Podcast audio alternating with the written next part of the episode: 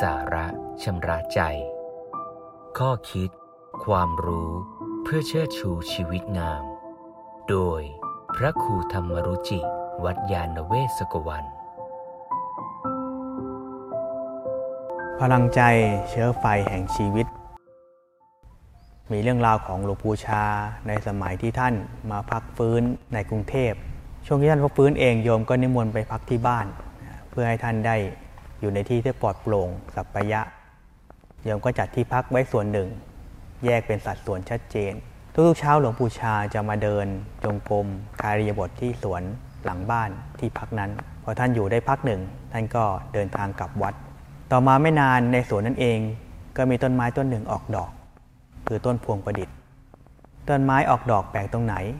เจ้าของบ้านก็เล่าว่าต้นไม้ออกดอกไม่แปลกหรอก แต่ต้นไม้ต้นนี้ไม่ออกดอกมาหลายปีแล้ว ตั้งแต่สามีกับลูกชายเสียชีวิต หลวงปู่ชามาอยู่ไม่กี่วัน ต้นไม้ก็ออกดอกบานสะพัง ธรรมชาติของสิ่งต่างๆ มีความสัมพันธ์เกี่ยวข้องกัน ธรรมชาติเกี่ยวข้องกับคน คนดีธรรมชาติก็ดี โดยเฉพาะคนกับคนด้วยกันยิ่งมีความสัมพันธ์ต่อกันมาก ถ้าเราอยู่กับคนดีคนผ่องใสใจเราก็ผ่องใสได้ง่าย ตรงกันข้ามเราอยู่กับคนเศร้าหมองคนที่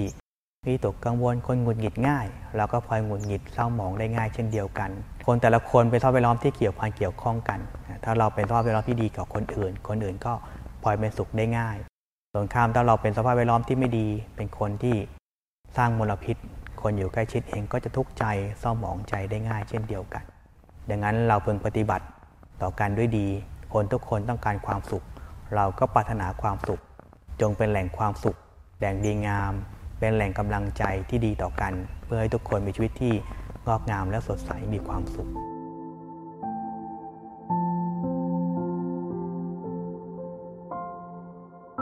ติดตาม ข้อคิด ความรู้ เพื่อเชิดชูชีวิตงาม กับรายการ